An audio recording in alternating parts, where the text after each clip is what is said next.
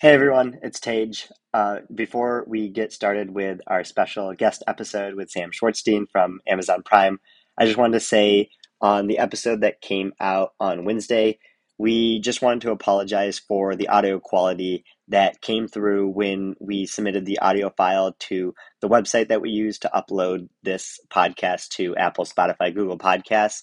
And we will make sure it doesn't happen again. Really appreciate everyone that reached out and said that the audio sounded off in the episode. It, it sounded like we were underwater. So just wanted to let everyone know that we felt pretty bad about that. And uh, thanks all again for for listening and everything. And we will now go into our episode with Sam.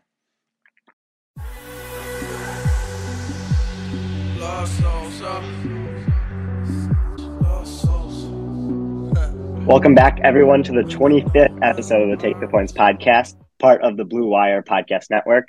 I'm your host today, Tej Seth, and we're having a special episode today. My other host, Arjun Menon, is on a business trip in New York City investigating why Zach Wilson has been so bad under pressure this year. So I'm enjoyed by my friend and Amazon Prime Sam Schwartzstein, who can be found on Twitter at Schwartzsteins, S C H W A R T Z, and Steens. And his work account can be found at PV Sports Stats, Prime Video Sports Stats, Sam, thank you so much for joining me today. How are you? Doing good, yeah. Follow at PV Sports Stats. That one's easier to say than Schwartzstein's S. You know, my dad doesn't. My dad didn't think about uh, uh, Twitter when he came up with my last name. So, yeah, no, really appreciate you coming on. And you know, we usually preview games on on this show, but there's not a ton of games to preview this week that really caught my eye. And like, you have such a unique role with what you're doing with Amazon Prime. So we're really going to talk about broadcast as a whole how to fit analytics into media, and then we'll dive into some general topics about XFL quarterbacks, 2021 quarterback class, and then talk about the game that you're currently in Houston for right now, Eagles Texans. So, for those who don't know, can you describe the role that you're working with with Amazon Prime right now? Yeah, so I'm the uh, I'm producer of analytics and insights on Thursday Night Football, right? So focusing on right now just TNF and how do we better integrate analytics and then what insights you can draw out of those analytics on air. So I'm also known as like the analytics expert amongst the crew. So when there's different ideas about hey, how do we help describe win probability or how do we describe CPOE and like what what is that? So how do we integrate that analytic first, but then also what's the insight we can pull from that? What is that telling us something that we did not know before or traditional stat- statistics could not tell us? And so working with this crew for the past few months as we've really evolved how we've done it and then uh, where we see a lot of our integration is focused mostly on uh, the Prime Vision broadcast with NGS, so Next Gen Stats. So on our Prime Vision, we're super serving fans, giving fans and our customers um, more of what they asked for. So the the all 22 camera angle, um, nameplates on players, the routes drawn on the screen in real time, uh, and then you know distance. And every week we're trying to update, give them more information, more insights into you know what we uh, what fans want. Mm-hmm. Yeah, I, I think it's such a cool role to have, and something that you know every broadcast should have, and that's been a common talking point this year with how fourth down decisions are being explained on broadcasts and win probabilities being explained. So when you're going into a game, are there certain metrics that you like to look for that you think will come up during the actual game when it gets played out? Or do you kind of just look at things generally and kind of like find specific matchups based on the week and kind of alter it um, when, when you're going into a Thursday night game? Yeah, so the, fir- the first thing that, that we always look at is what how is teams on each side of the ball from an EPA standpoint, right? Um, and we're not looking at traditional statistics with that. Why we focus on EPA is because that's the metric that our crew we feel like is giving the best efficiency metric for it. So analytics world, everyone kind of falls into what's the team doing EPA, and that's where we're looking at. The next one that we're always looking at is optimal call rate. That's defined by Next Gen Stats, powered by AWS, as when a team chooses to go for it when it's been a plus two plus percent the um, recommendation to go for it. How often did they, the teams follow that model? That's one that we want to look for so that when those situations come up, we can help communicate to everybody whether a team will be likely or unlikely to go for it. Right. And so if, if the teams are, are following that way of the model, that their their team's models are matching up with what NGS is giving out, mm-hmm. that's when we you know we're able to give that. And then the rest of it's likely um, uh, uh, team specific. So going into this week, you know, looking at Dameon Pierce, we're going to look deeper into rush yards over expected because he's one of the best at it. Um, he's he's breaking tackles. He's having a lot of people at his face in the line of scrimmage, and he's able to still produce at those things. So we're looking at rush yards over expected. Certain teams are not going to look at that. We didn't look at that as deeply with Miles Sanders. Um, on the same on the in the same game, right? But we're going to look at separation on go balls for AJ Brown based on his success last week, and DeVonta Smith, how they've had such high, they've had a lot of completions with low completion probability, right? So it's following, you know, both. Uh, it's it's looking at it from a two sided market. What analytics really stand out when we're looking at each team, right? We're looking at the matchups and go, okay, why is why is um, Philadelphia so good on offense and defense at EPA? And then we go to the film, and the film will tell us, okay, they're running RP, uh, look like they're running RPOs a lot. Oh, they're now looking at hey, they're one of the highest RPO teams in the NFL, and they're also one of the play action teams. Hmm. So then we come out of the insights. What what they do so well is the play never looks like exactly what a traditional play would be. They all their runs look like passes, and all their passes look like runs. That's a story that you'll see on Thursday come up, and so it's both analytics will drive us to film, and then film will drive us to analytics. I, I love that and, and that's such a cool insight about you know kind of how they're disguising the the passes and runs and you mentioned rushing yards over expected and I think the next gen stats version of rushing yards over expected is really interesting because you know, it, was the, it was a big data bowl a competition a couple years ago and the zoo you know the team that ended up winning the competition built this very complicated convolutional neural network where they're taking a 3D matrix of data with every offensive and defensive player and all these attributes assigned to them at the time of the handoff to create that rushing yards over that expected rushing yards metric that can be turned into rushing yards over expected. But when you have someone like Miles Sanders, where it can be affected by the way that Jalen Hurts moves after he hands the ball off, and since the expected rushing yards was determined at the handoff, how do you handle explaining something like that on the broadcast if you even want to have some explanation for that going forward? Yeah, and I think you know that that's where it becomes next is like how do we serve this information up to fans where we don't convolute them and give them stuff, right? So the the the the the, the take the points podcast and you know a lot of the uh, unexpected points podcast different than the average viewer, right? Even from the Prime Vision broadcast, there's different people that come on. So how do we give them you know ninety percent of the purity and giving information out there that says we can then help explain it in a different way. So we have the prime insights that show up on the bottom that can help reflect, hey, Miles Sanders is getting this many rush yards over expected. But then Jalen, their ability to have the QB run and the fake is affecting them as well, right? Mm-hmm. Or when we're explaining, it's accounting for all 11 players and their space that they create.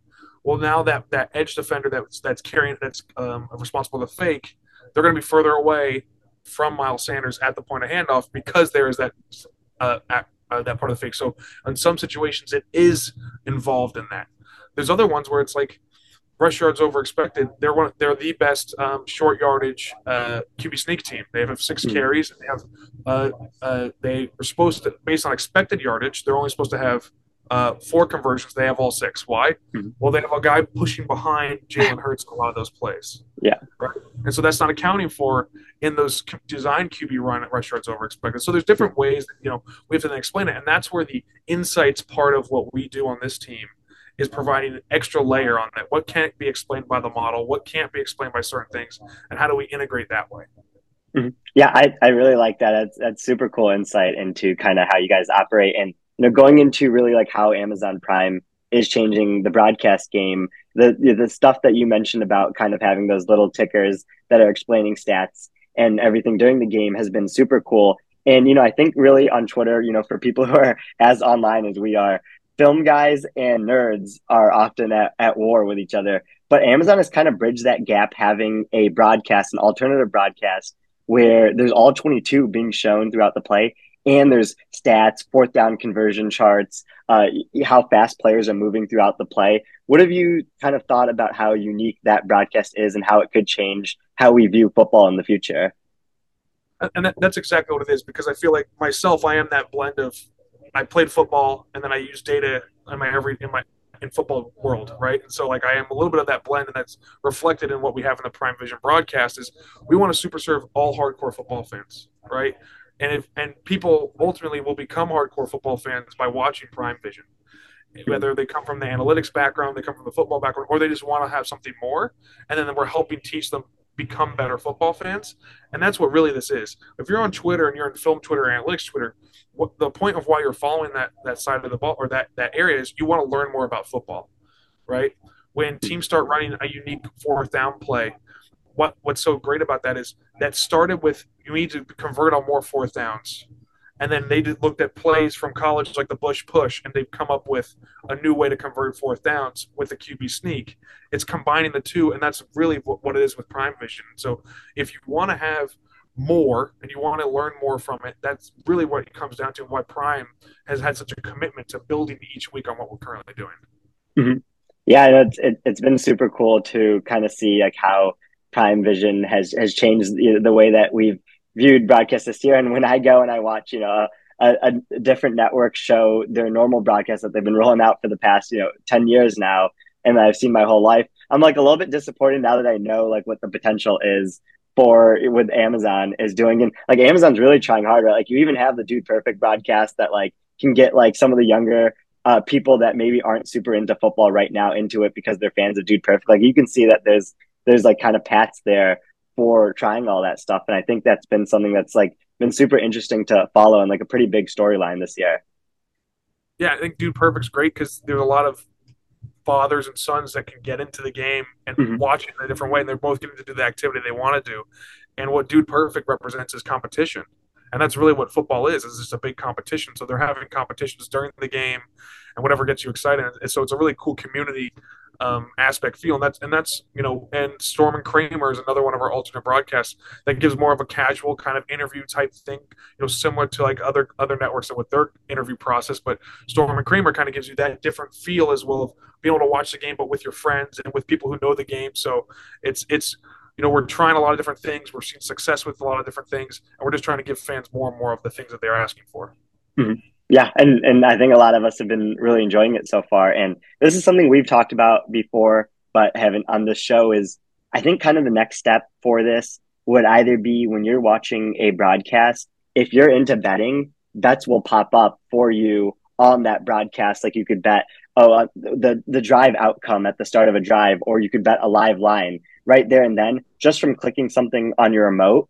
And then if you really want instant analysis, you can have maybe a Twitter feed or a group of people like 538 does where it's constantly updating analysis throughout the game. What are what are some of your thoughts on on the next step that broadcast can take when when football games are happening? Yeah, there's absolutely a ton of stuff that that, that you can do to help integrate from like a second screen or from like a, a sidebar activity.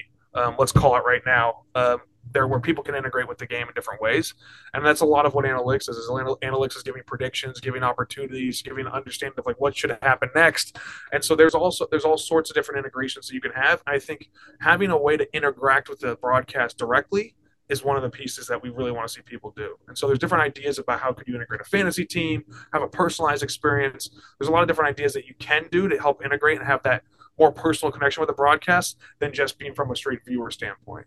Mm-hmm. Yeah, no, that's a, that's a really good point. And yeah, I, I really appreciate all the insight on you know your role in Amazon broadcast. Now we'll kind of shift into I you know there's there's a lot of to consume football analysis right now, different types of media. So I kind of want to go through and talk about the different ways about how analytics should be explained on these different types of media. So you know we we start with with broadcasts, and when you only have 20 to 30 seconds in between a play to explain something like a fourth down decision or to explain why a team go, goes for it on, on two point conversions. How do you usually approach something like that? Well, right now, what we're doing uh, is trying to give a sidebar. Um, you'll see that we'll have it, it's all gray right now, um, on down and distance, and whether it's giving the, a model will give a recommendation to go for it based on how far they are from that down and distance. And so there will be an arrow showing okay you're at two yards. This is a it says it's a go here right? And so we're kind of what we're showing there is that um, your ability to convert at different levels at different yardage marks is is different. And so at, at one conversion probability. We're now giving you hey at, at two yards you should start thinking about going for it. Mm-hmm. um, if it were one or inches you should absolutely go for it and things like that. Why we think that method works is we're not explaining EPA to fans and conversion probabilities right away in decision trees and we're not focused on a lot of stuff that is build are the building blocks for giving out that information um, it's really hard when you're trying to give information about some of these things about analytics to fans um, and not go into all the minutia that comes into creating it. Right? Yeah. Um, if if if machines weren't needed to do machine learning to explain it, you know, we wouldn't have to have a whole team to do it, right? You know, yeah. that's a whole different person for it, right? And it's like so it's a it's a it's a thing where okay, we have to explain certain things, and we're now teaching you something brand new, or we're telling you like in a situation where a team's being told to go for it, but in a uh, a situation that's not traditional, you would go for it. That's one of the harder parts, right? We're now changing your mindset, so we have to move you off another point. And so, kind of how we're doing it right now is giving that information.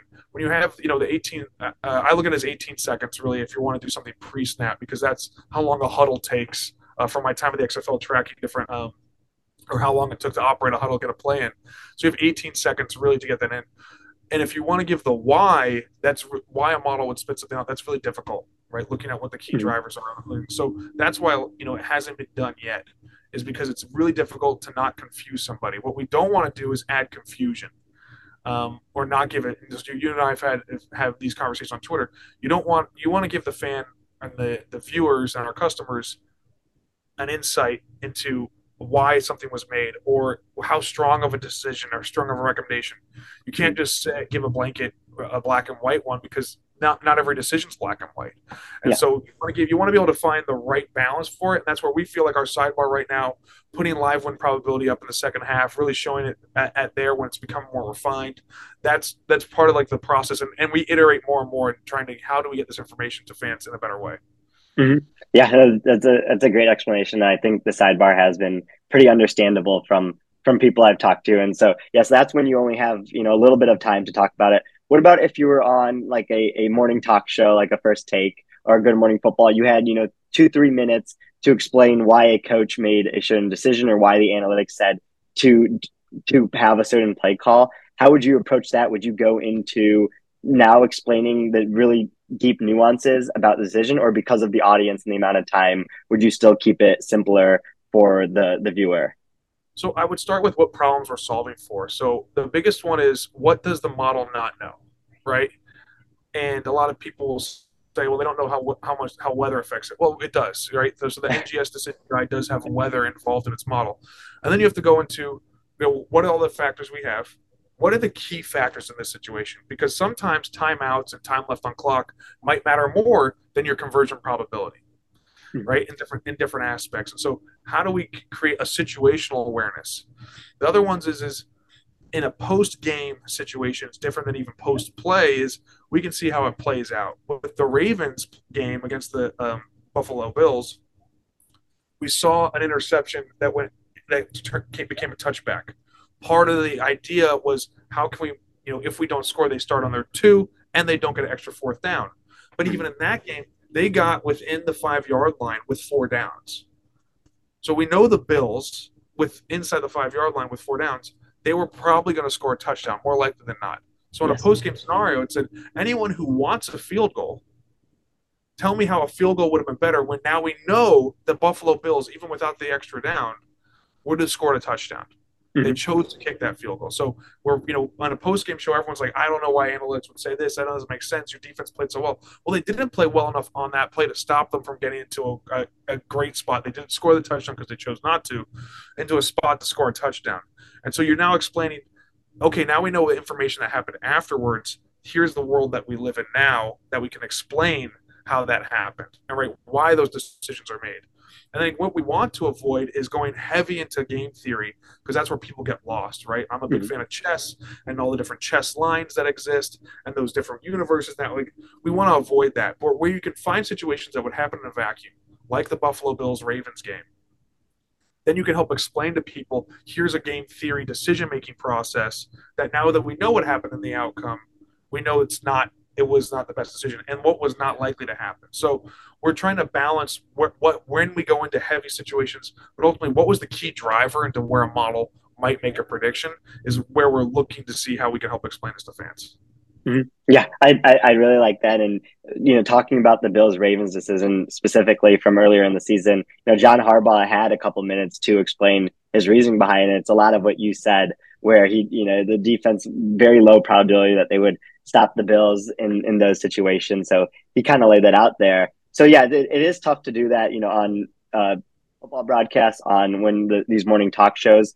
But the reason why I think me and Arjun have enjoyed doing this podcast so much is this is where we really can get into the game theory, like you mentioned, where we can start to go deep into specific decisions because there's not really a time limit that we can we can spend on these on these types of things. And I think that's that's really important to have when you have long form articles like the ones that Tom Bliss and Michael Lopez do for Next Gen Stats on, on NFL.com, or like podcasts like these where you know we'll have people from Next Gen like you or or, or like like uh, Tom come on and, and talk about these things is really important to kind of have more of those detailed discussions about analytics and the decisions that people make because of analytics.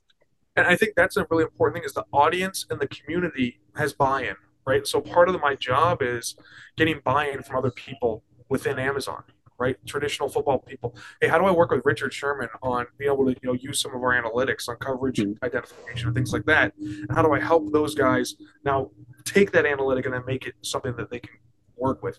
The ones that are the hardest is the stuff that we cannot see on the field, right? Air yards, you know, it's it's not it's in the analytics community we use it, but really it's just measuring how many how much yards from the line of scrimmage was something thrown, right? So uh, if I'm explaining that to somebody on our staff, it's like, oh, I get that. We're looking at how much of a quarterback's affecting the play down the field instead of how much are they just dinking and dunking, mm-hmm. right? You've now given me a definition of captain check down. Cool. It's EPA and win probability, where a lot of things that are unseen, they cannot be, you cannot see that directly on a field, and that's where you know it takes some time to make the explanation. But if you have a willing audience, which what's been great is with Prime, we've had willing audiences with who we've talked to. That makes the conversation much easier. When there's when you have an audience that's not willing to listen, um, that's where it gets harder. And there's there's you know we're not we're not going to make ground in having a conversation. Mm-hmm. Yeah, uh, definitely definitely feel that and that's that that's that's what I think it is at the end of the day is it's what what the audience is and I think like the line that you said that stuck with me was someone watching Thursday night football two beers in is not going to want to hear about EPA win probability. But you know someone you know maybe listening to uh, one of these shows or reading one of the the articles will want to listen to that stuff which I think is is really cool. So we will we will transition now to talking about you know what's what's been happening on the, on the field this season. And you have in in XFL background, you know, being being like really the director of rules and innovation at at the XFL uh, back when it was being run in in 2020. And I think like kind of like the a big story that came out of last week was the play of PJ Walker and Taylor Heinicke, you know, both former XFL quarterbacks, like with with how they performed in the fourth quarter of their game specifically. And these last two weeks, like PJ Walker ranks 10th in EPA per play and Taylor Heinicke ranks 14th. So it's really cool to see I think quarterbacks that are have unique skill sets and not for you know teams just to when you get a backup quarterback and that quarterback is like a David Blough or a Chase Daniel or Mike Glennon type, I don't think that's that exciting. But when you get a quarterback that can make plays even if they have a lot of deficiencies, I think it you know can lead to some success. So what what have you kind of thought watching them so far? Yeah, it's been awesome getting to see them. And, You know, big thing with uh, Eric Galko, who was the director of player personnel at the XFL, helping get those guys in, in, in, our in our rosters, right? So I'd I'd watch PJ for years at the Colts, and you know, and he, you know him able to be able to find PJ, get PJ signed, and then get uh, uh, Taylor Heinicke signed was was huge for us. And what we looked at is exactly what you said. What are the what is the NFL ignoring about these guys that makes them special for us? Right? And even our teams ignored Taylor Heinicke. You know, we, we signed him. Uh, we thought he should be a starter in, in a few of our spots, but he didn't get picked as one of the, the premier guys. So then he got put on as a backup for hmm. uh, St. Louis. But what about these guys? Well, they're shorter. Okay, they're so that, that that's why they're being ignored. But also they're gunslingers, right? And mm-hmm. and, and if you're gonna get sign those guys to be backups, they don't want you want the your, a lot of teams want their backups to be a system guy, and that's what's given guys like Chase Daniels, Southlake Carroll Dragon legend. Um, I was a freshman with him; he played with my brother, and uh, you know those guys will like play within a system. But really, when Chase was at his best, was he was a gunslinger in college at Missouri, got them on the map right after Brad Smith, and then also those guys were, were gunslingers and they took chances and they found a way to, to make it. And so, what's interesting is to see those guys when they come in as backups, they're playing, you know, um, uh, uh, free and loose. They're not. Mm-hmm. They don't look like they're trying to play within a system. They're doing what they want to do. Now they still will have a system plays that they'll go through, but you know Taylor's just being Taylor looks like a, a Brett Favre out there. Yeah. And what's even great is, you know, he's still on a uh, uh, a, uh, one of the, the slogans we had was "Pay to play, pay more to win." So I paid you double if you won the game. Mm-hmm. And he makes 125,000 for every win he has over 60% of the snaps. Yeah. Right? And so like that that's a lot of money over a season. so that's 2 mm-hmm. games and he's won now. He beat Aaron Rodgers.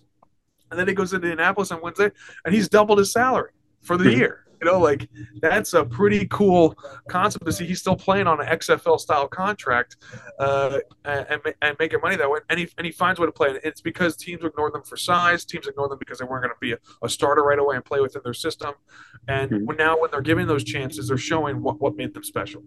Mm-hmm. Yeah, yeah, no, that's that's that's really cool, and yeah, that's a great point about kind of playing with house money from from their perspective because they are backup quarterbacks that are getting the opportunity to start for various reasons. And you know, I think when you kind of look at Heinicke, like my, you know, what, what I really love about him is he was literally doing his uh, mathematics as a graduate student in 2020 and was kind of Washington's uh, emergency COVID quarterback. If you know all three quarterbacks on the roster got injured or got COVID at the same time.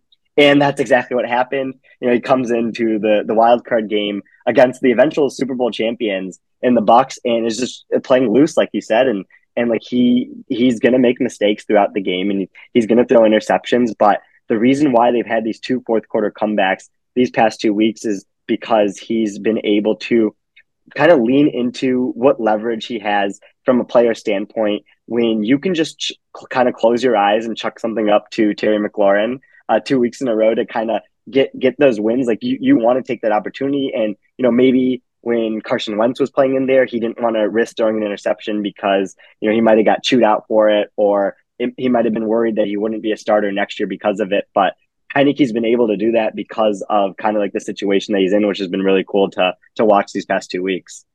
Yeah, I think it also goes to. I don't think we have a talent discrep or issue at quarterback. I think there's a mm-hmm. lot of really good quarterbacks coming out of college. Mm-hmm. If you watch college football, I think we have a coordinator problem. Offensive mm-hmm. coordinators are are are not creative enough. They come from the same systems. They get hired from a certain other other systems, and they're not making their own mark on on the world of football.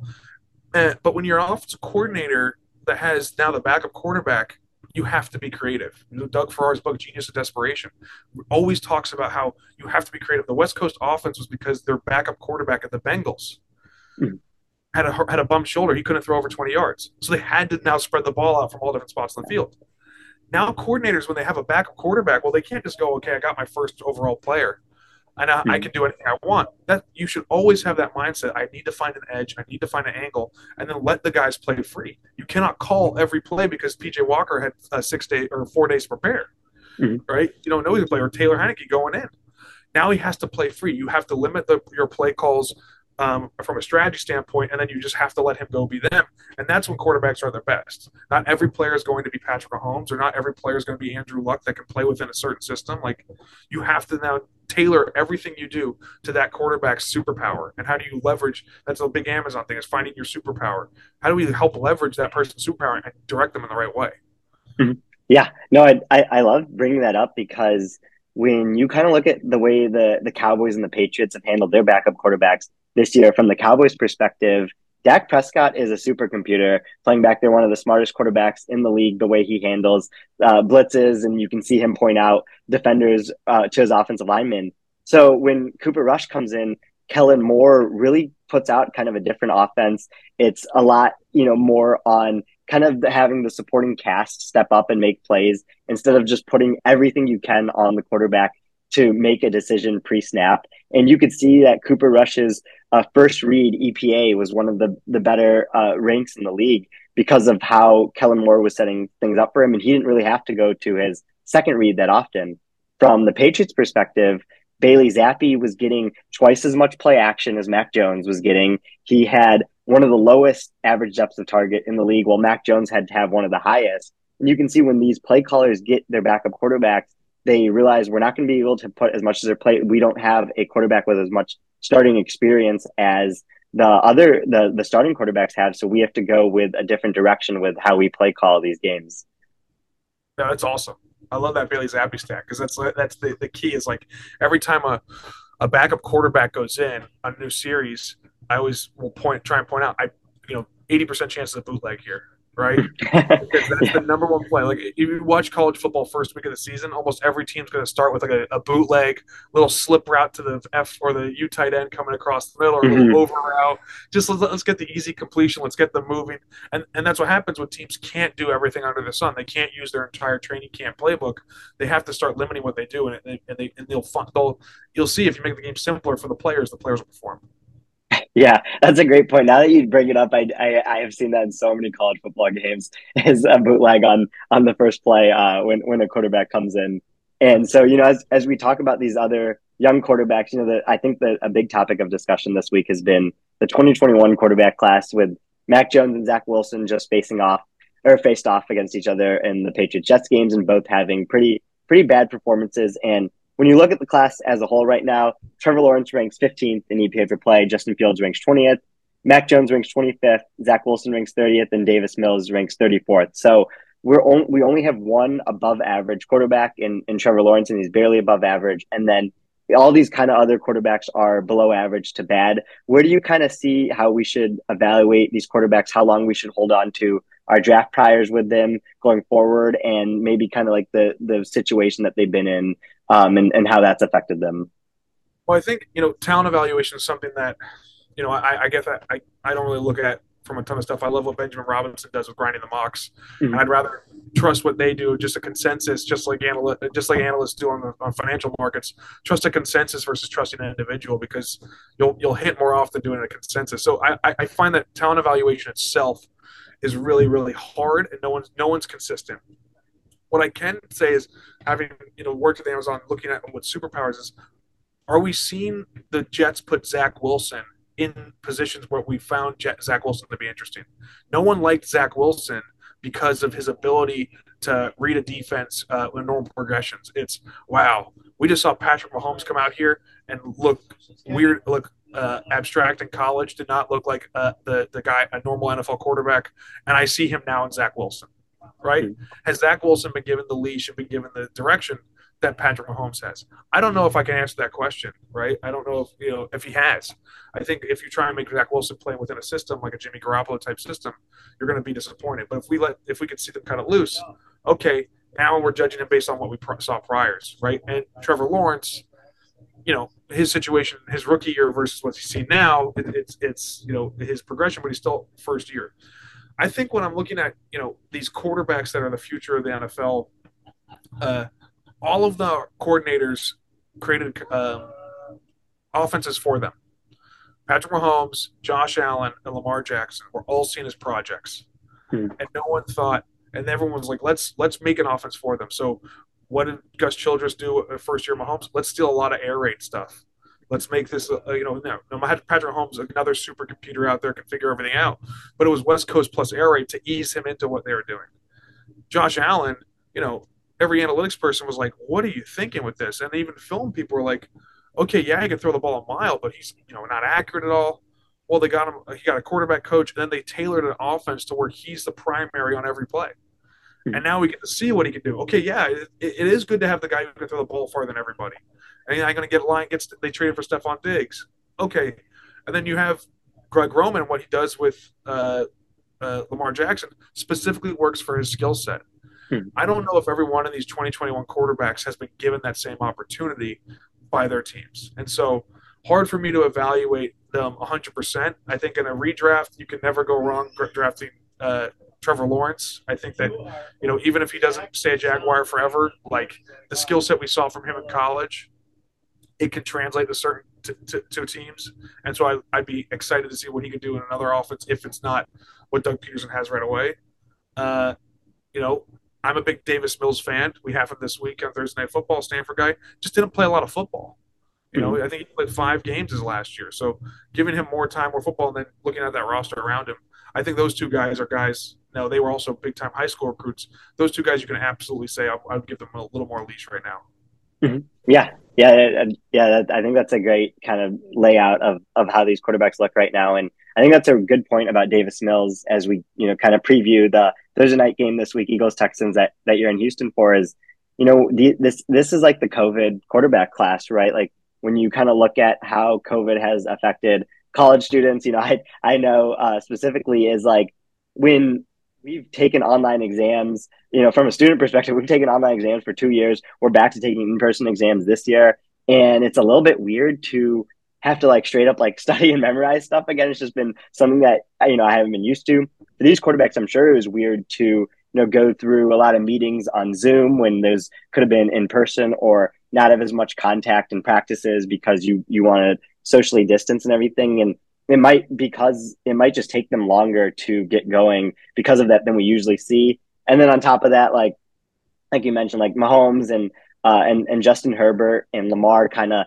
being so good in their second seasons, I think kind of ruined the way that we uh, give a leash to, to quarterbacks. I think they they do need time to get going. But yeah, we'll get we'll get into to Eagles Texans here.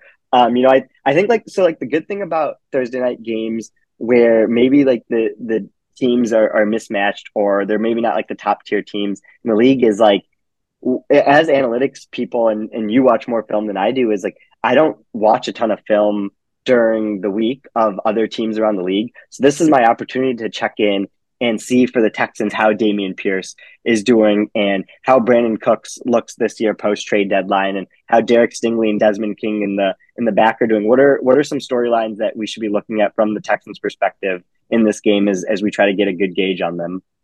Yeah, they're they're, they're they want to find a go route for Davis Mills. That's where he's most comfortable. So, um, especially if Nico Collins is playing, but that's one of the things that they're going to really want to do is and they're going to look for that go route. The other is Dameon Pierce, uh, Pep Hamilton. I played for him in college, and then I hired him at the XFL with Oliver, and it, he likes to be pound the rock.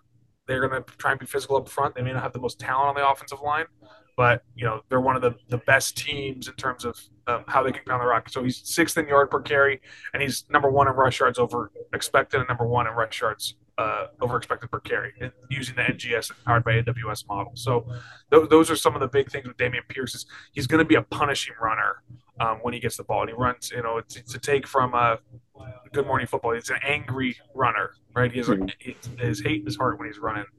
Um, the next would probably be uh, Brandin Cooks on those deep balls. He's get, he gets great separation. He also gets a uh, large yard, uh, air yard share. He's thirty percent of the air yard share uh, for uh, the Texans. So that's that's another big thing you should see from them. And then they, they run a lot of cover too, right? You're going to see a lot of cover two. Lovie Smith was part of the Tampa two.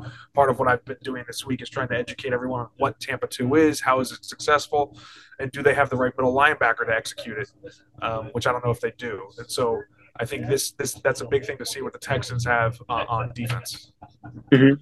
Yeah, and I, I I think that's you know something that's really crucial about kind of when you're a team in a rebuild and you maybe have the coach in place for the scheme that you have to run, but you don't have the players yet, and how coaches adjust their scheme. We see this with Brandon Staley and the Chargers last year. He had all the talent in the world in 2020 with the Rams defense could run you know his his too high shell because when you have Aaron Donald two gapping, it's very very easy to kind of do everything else around him.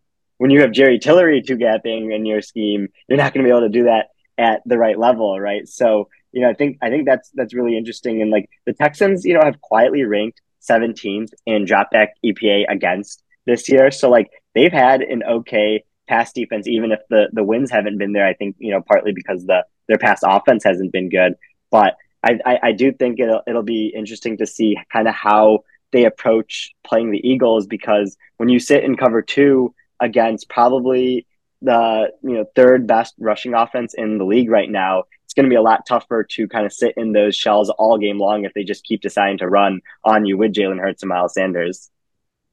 Yeah, it'll be it'll be interesting to see whether they say we're going to still play our game, right? I, it's always like uh, I say in the truck, it's identity off. Who's going to change their identity first?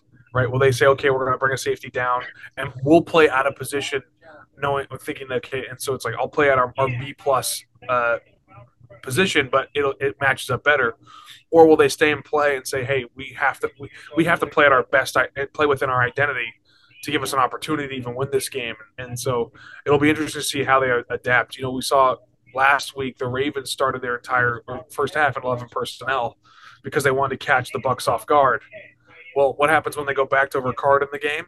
Well, they start playing well. So they showed like, okay, within our identity, it's better for us to be us than to us to manipulate the defense to try and get them out of position.